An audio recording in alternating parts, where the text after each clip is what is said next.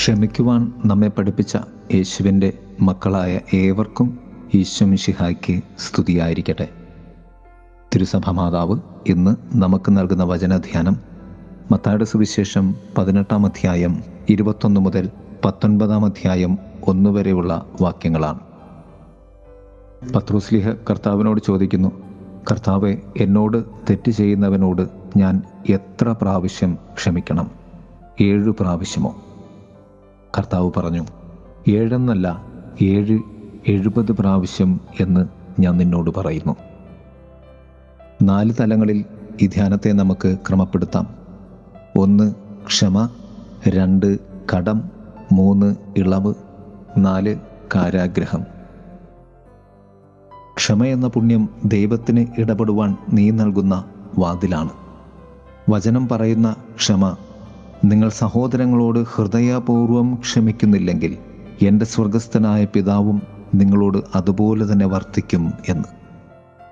ഒരു വെറും ക്ഷമയല്ല, ഹൃദയപൂർവം ഉള്ള ക്ഷമ ദൈവം നമ്മിൽ നിന്ന് ആഗ്രഹിക്കുന്നുണ്ട്.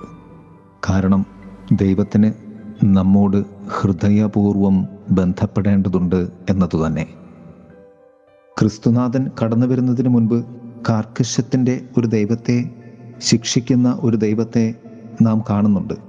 എന്നാൽ യേശു മനുഷ്യാവതാരം ചെയ്തതിന് ശേഷം കാർക്കശ്യത്തിൽ നിന്നും ക്ഷമയുടെയും എളിമയുടെയും സ്നേഹത്തിൻ്റെയും ഒരു ദൈവത്തെ നാം കണ്ടുമുട്ടുന്നുണ്ട്. ഒരേ ദൈവം തന്നെ, പക്ഷേ മനുഷ്യനായി ദൈവം ജനിച്ചപ്പോൾ ദൈവവുമായി മനുഷ്യനെ ബന്ധിപ്പിക്കുന്ന, മനുഷ്യൻ്റെ ഹൃദയത്തിൽ ഉണ്ടായിരുന്ന പാപബന്ധനം അഥവാ പാപബന്ധം ക്രിസ്തുവാകുന്ന മനുഷ്യൻ്റെ ഹൃദയത്തിലെ പൂർണ്ണ ദൈവസ്നേഹ സാന്നിധ്യത്തിലൂടെ, വിശുദ്ധിയിലൂടെ നിഷ്പ്രഭമായി തീരുകയാണ് ചെയ്യുന്നത്. അതുകൊണ്ട് തന്നെ അവിടെ നിന്നങ്ങോട്ട് ആ ദൈവത്തിന് മനുഷ്യരോട് പൂർണ്ണമായ ഹൃദയത്തോടുകൂടി, ക്ഷമയോടുകൂടി, കരുണയോടുകൂടി സ്നേഹിക്കുവാനുള്ള സാധ്യത യേശുവിലൂടെ കടന്നു വരികയാണ്.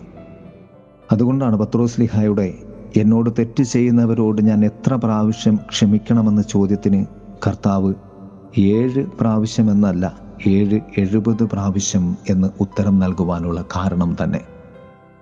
രണ്ട് കടം.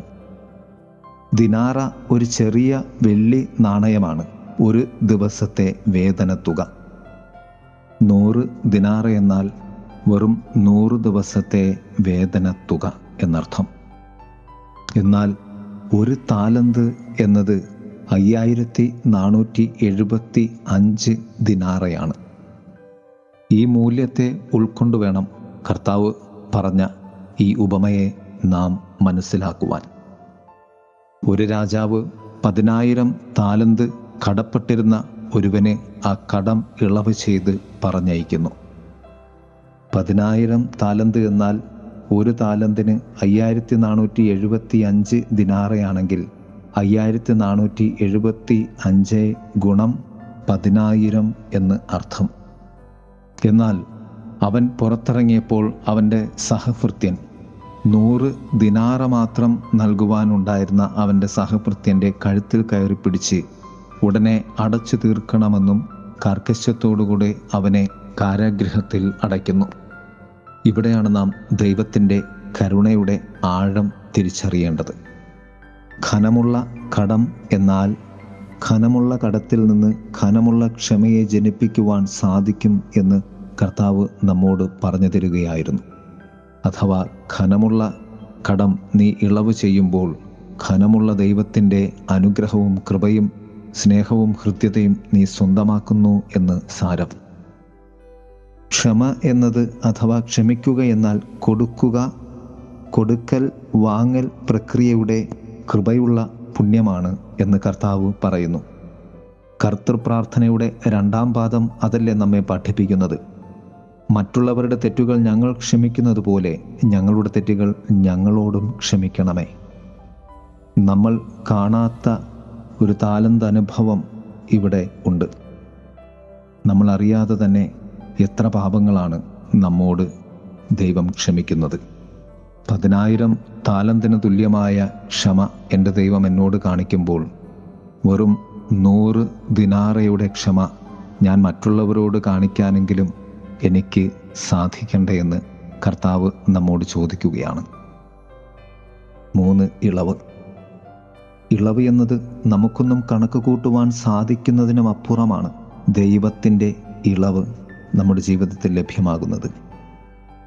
നമ്മുടെ രക്ഷയെ നോക്കിക്കൊണ്ട് രക്ഷ സാധ്യമാക്കുവാൻ വേണ്ടി യേശുനാഥൻ നമുക്ക് തരുന്ന ഇളവ് യേശുവിൻ്റെ ജീവനോളം വിലയുള്ള ഇളവാണ് എന്ന് നാം മറക്കാതിരിക്കരുത്.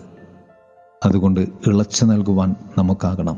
നമ്മുടെ ബന്ധങ്ങളിൽ, നമ്മുടെ ജീവിതത്തിൻ്റെ ഓരോ മേഖലകളിലും ക്ഷമിക്കുകയും സ്നേഹിക്കുകയും പങ്കുവെക്കുകയും ചെയ്ത് നീ മുന്നോട്ട് പോകേണ്ടതുണ്ട്. നാല്, കാരാഗ്രഹം.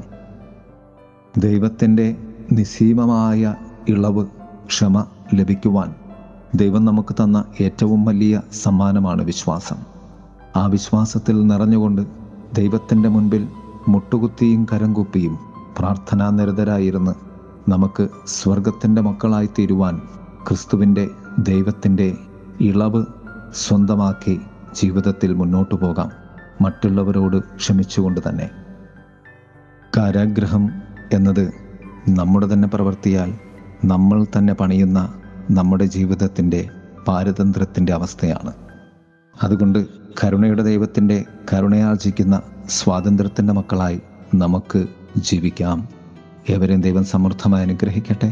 ആമേൻ. ക്ഷമിക്കുന്ന സ്നേഹമായി ജ്വലിക്കുന്ന സൂര്യനായി ദൈവമേ മനതാരിൽ നിറയേണമേ. വചനമേ അകതാരിൽ വിടരേണമേ. ക്ഷമിക്കുന്ന സ്നേഹമായി ജ്വലിക്കുന്ന സൂര്യനായി ദൈവമേ മനതാരിൽ നിറയേണമേ. വചനമേ അകതാരിൽ വിടരേണമേ.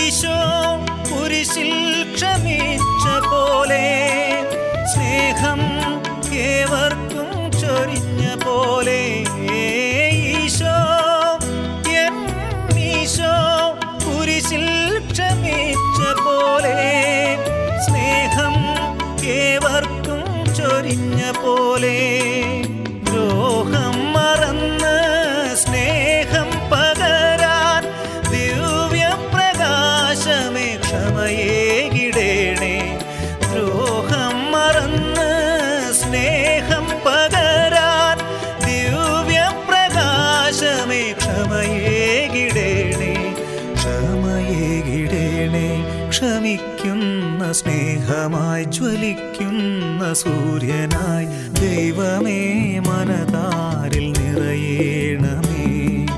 വചനമേ അകതാരിൽ വിടരേണമേ. ക്ഷമിക്കുന്ന സ്നേഹമായി ജ്വലിക്കുന്ന സൂര്യനായി ദൈവമേ മനതാരിൽ നിറയേണമേ. വചനമേ അകതാരിൽ വിടരേണമേ.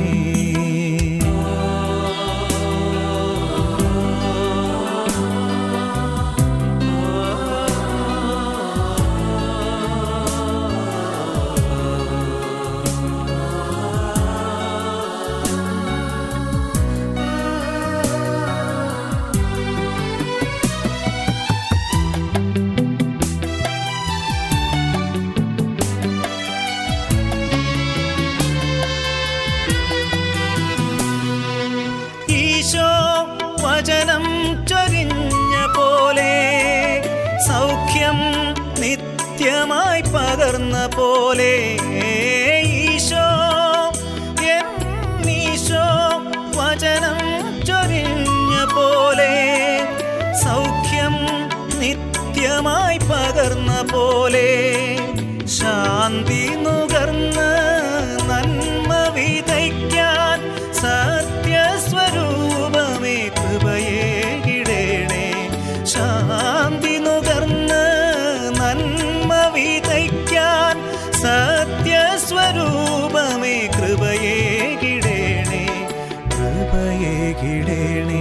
ക്ഷമിക്കുന്ന സ്നേഹമായി ജ്വലിക്കുന്ന സൂര്യനായി ദൈവമേ മനതാരിൽ നിറയേണമേ, വചനമേ അകതാരിൽ വിടരേണമേ.